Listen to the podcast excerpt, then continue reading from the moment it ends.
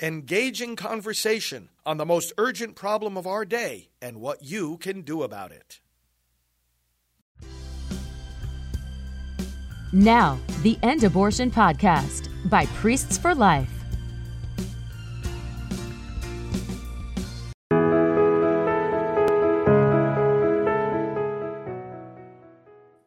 Well, hello, I'm Janet Morana, the Executive Director of Priest for Life. I also co founded the Silent No More Awareness Campaign, the largest mobilization of women, men, and family members hurt by abortion come through healing and speak out. Well, joining me today, my co host here is Father David Begany. Father, welcome again, back. Mm-hmm. And we have a special guest with us today, someone I think you know from EWTN fame, both TV and radio. Deacon Harold Burke Sivers. Deacon, welcome to the program. Hello. Thank you so much for having me on. It's great to be with you. Great to have you. And you know, Father David is a, a Josephite uh, priest, and you might want to explain a little bit. You have a particular charism that. Uh... Yeah, they, when we say charism, we mean what is the gift that God gave to the founder of our community, and the gift was to evangelize the African American person, uh, especially taking care of their spiritual needs and, and looking out for their social needs as well. So that's that's still our mission today in the year, you know, 2023. And weren't they founded pretty soon after the Civil yeah, War? Yeah, right, right. So briefly, the the founder was the head of what is an order called the Mill Hill Fathers from England. And one of the first missions of the Mill Hill Fathers was to come to the United States in 1871 to take care of the spiritual needs of the freed Catholic slaves. And so that's how originally we got started, 1871. And then in 1893, we officially became a separate order called the Society of St. Joseph of the Sacred Heart. And the short name is the Josephites. So we continue that mission today, uh, staffing predominantly African American Catholic parishes in the United States. Right. Well, and of course, we just recently celebrated Juneteenth, which, as we know now, is a federal holiday uh, celebrating the end of slavery.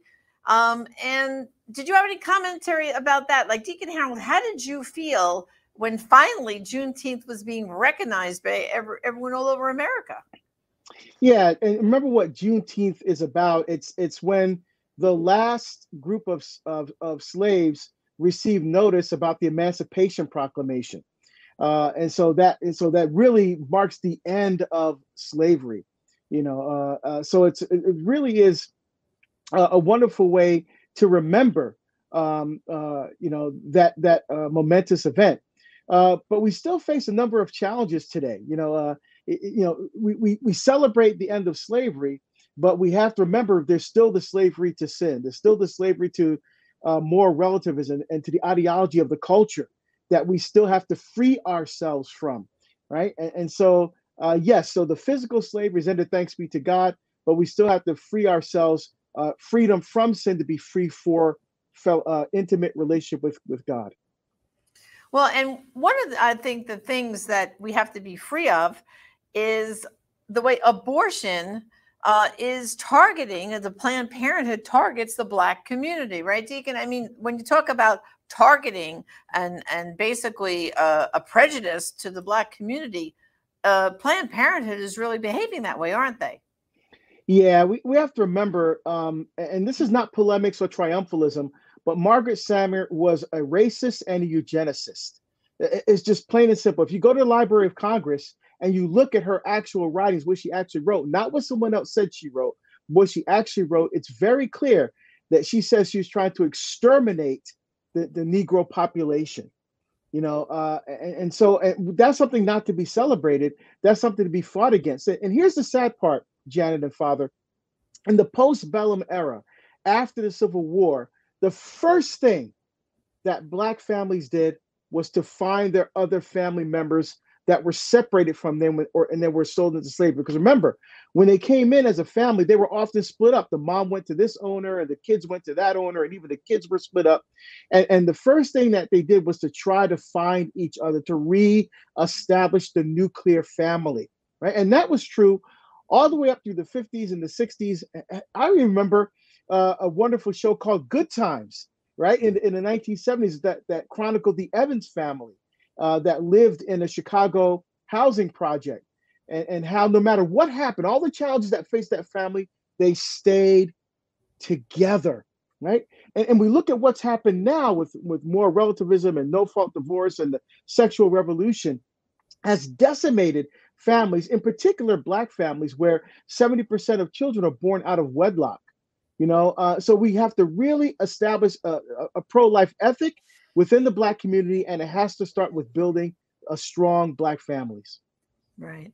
And what is your experience, uh, uh, Father David? Because you are the pastor of a parish in a Black community. So, what do you see happening in your area? Um, well, one of the things I try to stress, especially if I meet a young woman who maybe has is pregnant, is not married, is to I ask her if the father is involved in t- helping take care of her or in the life of the child. And unfortunately, it, it eh, more often than not, it has been that the father is not involved for whatever reason. So I encourage them to, you know, make sure the father is involved, make sure, you know, he's paying child support, make because and make sure he's seeing the child because you know children ideally need two parents and as a father you know he needs to to support his child both for the sake of the child but then also for his own emotional uh, you know psychological well-being as well as the child so that's one thing i try to stress and then of course if tragically an abortion has occurred i encourage them if it's you know something they they feel they need to be healed of then to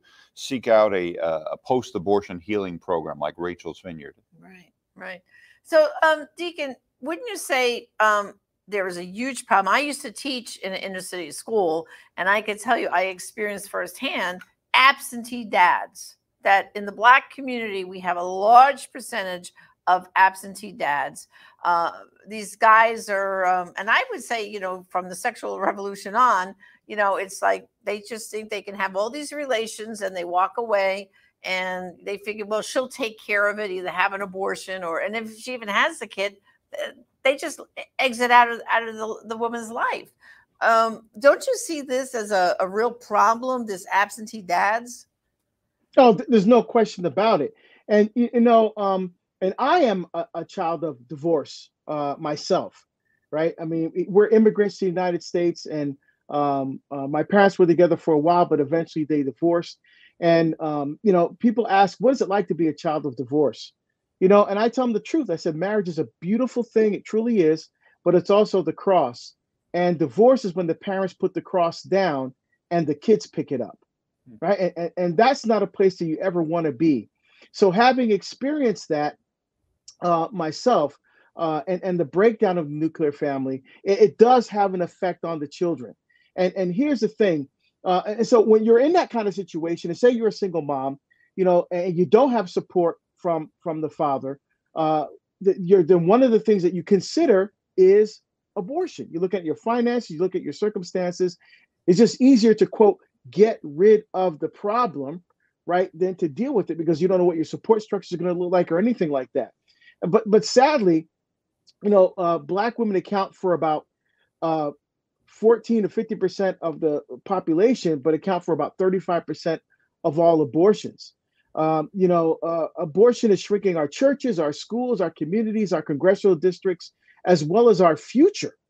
You know, um, since abortion became uh, legal, uh, more Black children have died in abortion clinics than by AIDS, cancer, diabetes, heart disease, and violent crime combined. Hmm. You know, every week more Black children die in American abortion clinics than were killed in the entire Vietnam War.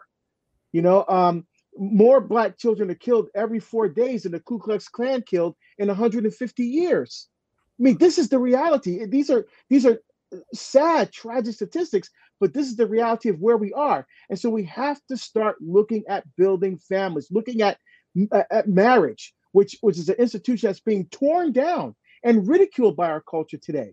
You know, where, where fathers and mothers are working to support each other and to raise the family in the image and likeness of God. You know, and when you throw God out of society, the family breaks down. So here's what I think we need to do rebuild. You, you have strong men, you have a strong families. You have strong families, you have a strong church. You have a strong church, we take back this culture. Right. Well, you know, the, the one thing I noticed that's so lopsided, you know, when I was growing up in the 50s and the 60s, right? Uh, so in my day, uh, you met a guy, uh, you fell in love, you got married, then you had children, right? Nowadays, these couples, they meet each other, they hook up, then they decide to live together. If it's going okay, well, maybe they'll have a baby, and then maybe a two babies, and then maybe 10 years down the road, they'll decide and get married, and the children are in the wedding party. I mean, it, I, this is the lopsided world we're in, right?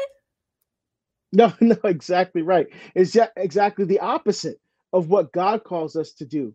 You know, you see in the book of Genesis, God created the male and female, He created them, right? And then He gives the first commandment, right? Uh, not, not the Ten Commandments, right? But the first commandment is be fruitful and multiply and fill the earth. The word fruitful there is ephrata in Aramaic or para in Hebrew. It means to be open. It's the word they use for a flower that blooms, a flower that opens. So, literally, God's first words to us after he creates us and establishes the covenant between the man and the woman, in other words, they get married, is to be open to life. That's God's first words. That's his first right. commandment. And what we've done because we think we're God, instead of being made in the image likeness of God, we're trying to make God in our own image likeness. God, I will tell you how this is going to go down. That's where we are in our culture today. And what we have to do is step back and remember who God really is. What God is trying to do, He's trying to establish a relationship of love and intimacy uh, based on His own relationship within Himself and the Trinity. We're reflections. The family is a reflection of God's own life in the Trinity. And that's what we have to get back to. Right. Well, you know, the, you guys must find this interesting. Um, recently, I was in a, a, a discussion group uh, with a, a, lot of Black pro life leaders. And one of the things they pointed out that I had never heard, I'll see if you have, either of you have, was that these men nowadays, when they look for a girl to marry, Black men, they want a girl who hasn't been sleeping around with a whole bunch of other men. They want they want a virgin. Right. They want a good girl. But yet, if you ask them, oh, they've been playing around for years. But now, when they want to settle down, they want a, a, a pure girl. And I was, I said to myself, really? And and they these these black leaders were having this whole tape roundtable discussion. I was listening to it, and and they said, oh yeah, this is what's happening now. Are you finding that, Deacon or or Father David? No, absolutely. Here's, here's the here's the ironic thing you know, you have all these guys with, you know, the, the, the, the hit it and quit it mentality, you know, pleasure is your God, you know, um, and, and they cave into the desires of the flesh. But yet, when it comes to establishing a relationship of, of love and intimacy, a lifelong commitment, they want somebody that's pure. Right. So so it makes no sense. So if, if you're pure yourself, right, if, if you're making commitment to keeping yourself chaste, right? And, and living in, uh, from the heart of God in, in, in, His divine love and intimacy, then that's what you're going to be looking for in the other person. So you don't want to objectify the other person. You want to see God in the other person standing in front of you, you know. And, and that's the ironic piece. So we have to, you know, uh, uh, talk, walk the the walk and talk the talk.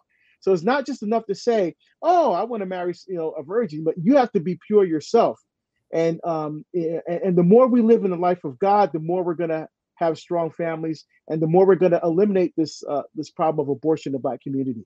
Yeah, and Father David, you've had any? You, have you heard of this? Uh, well, it's funny. I, I, heard of that recently, and I, I, thought it was it was uh, humorous in a in a in an odd way, right? Like right. like the deacon had just said, guys are, are playing the field as we used to say, and they're looking for someone. Well, you know the the best the best way to I think guarantee you're going to have a happy marriage is to begin you know living a chaste life as a young person you know uh, if you're if you're playing around and then you want to find someone who's good and pure well it's to you're to have to break that habit and it's easier to begin a good habit and then um, it's going to be easier then for them to marry but yeah well, and there is a second chance. I know there's a lot of groups they call it um, a second promise or second chastity. Sure, that okay, they've sinned, but then they make right a promise, guys, to sin no more. Mm-hmm. Right, mm-hmm. go and sin no more. To saying, all right, I'm not a virgin, but from this point forward, that's how I'm going to live till I meet the person I want to marry. Right. So there is a a way out here, right? A second chance. No, Deacon.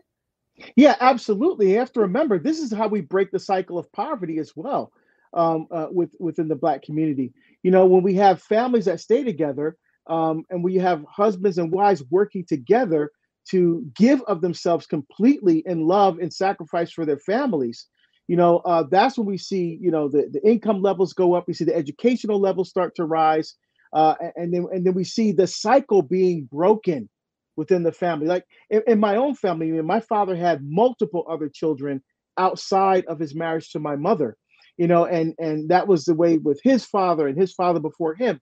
And so what I did was I broke that cycle. You know why? Because I stayed strong in my faith. I stayed strong in my faith. And we, we have to remember abortion would be something that would be completely unthinkable in, on the continent of Africa. There are many, many countries uh, uh in the continent of Africa that would is the abortion is absolutely unthinkable.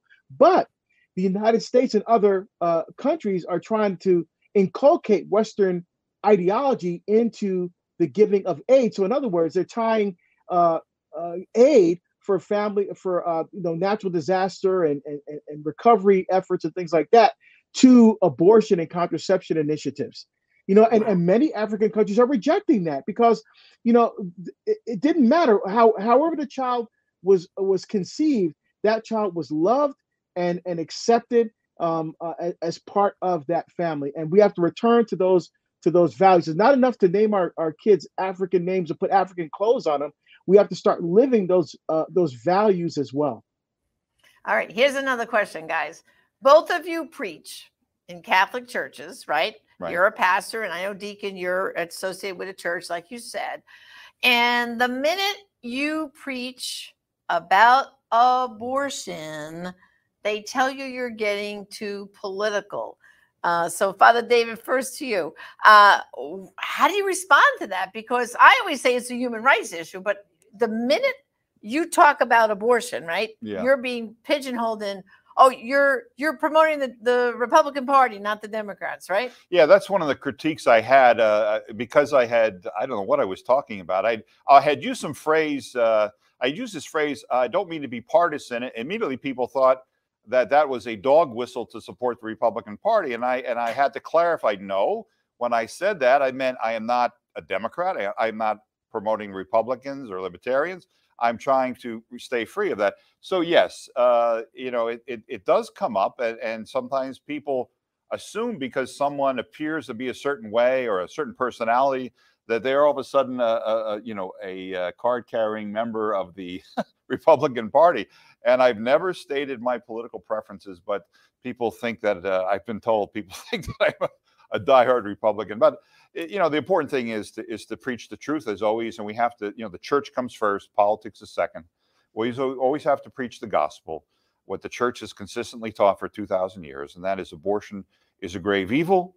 If you have committed a grave evil, God will forgive you. If you have to ask for repentance, and so eh, we always we always have to promote the truth, even if someone says, "Oh, gee, you're you're this, this, or this." Uh, we say no. The the gospel comes first. The gospel preceded all of that by you know two thousand years, and we have to be faithful to the gospel. Great.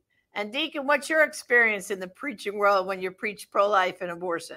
Yeah, well, well said, Father. By the way. Oh, thank uh, you. Yeah, I, I, I, I, same thing. Uh, uh, Paul says in Ephesians four fifteen that we have to preach the truth in love, right? And Jesus says, "Blessed are those who are persecuted and assaulted for eh, eh, you know for for my sake." You know, so when you speak about these these issues, it's going to happen, right? And and here's the thing: abortion is not a political issue; it's a life and death issue that has become politicized. So what I do is I try to take the politics out of it. I just talk about the issue. I don't talk about this party or that party. I talk about the issue itself.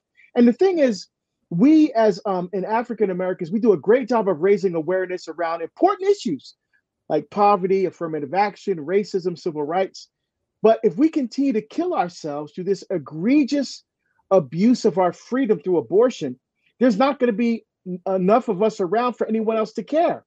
Um, when we allow abortion, we actually assist in the uh, and encourage the destruction of our own race something that hate groups couldn't accomplish for decades in this country.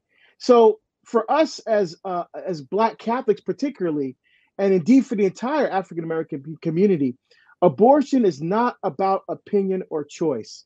It's a matter of life and death, and that's what we need to focus on. We we we can't think politics first. We have to think our faith first and live in accordance with the tenets of our faith and not the tenets of the culture. That's right. And Deacon, I know you've written several books and you have several programs on EWTN. If people want to uh, get a hold of your books or, or get a hold of you, wh- what website can they go to? Just deaconharold.com. Everything's there. Wow, Deacon Harold, that's easy to remember. One stop shopping, right? that's it. Well, listen, I want to thank you and Father David uh, joining us for this lively, lively discussion. And I hope everybody learned a few things here. You gave us a lot of statistics. I hope people would jot those down. And people have to understand life is always a good, life is precious. And that's what we're here to protect. So thanks for joining us. And brothers and sisters, I just want to remind you about our own website, civilrightsfortheunborn.com, civilrightsfortheunborn.com. A lot more information there. So until now, Janet Morana, Executive Director Priest Life, thank you and God bless.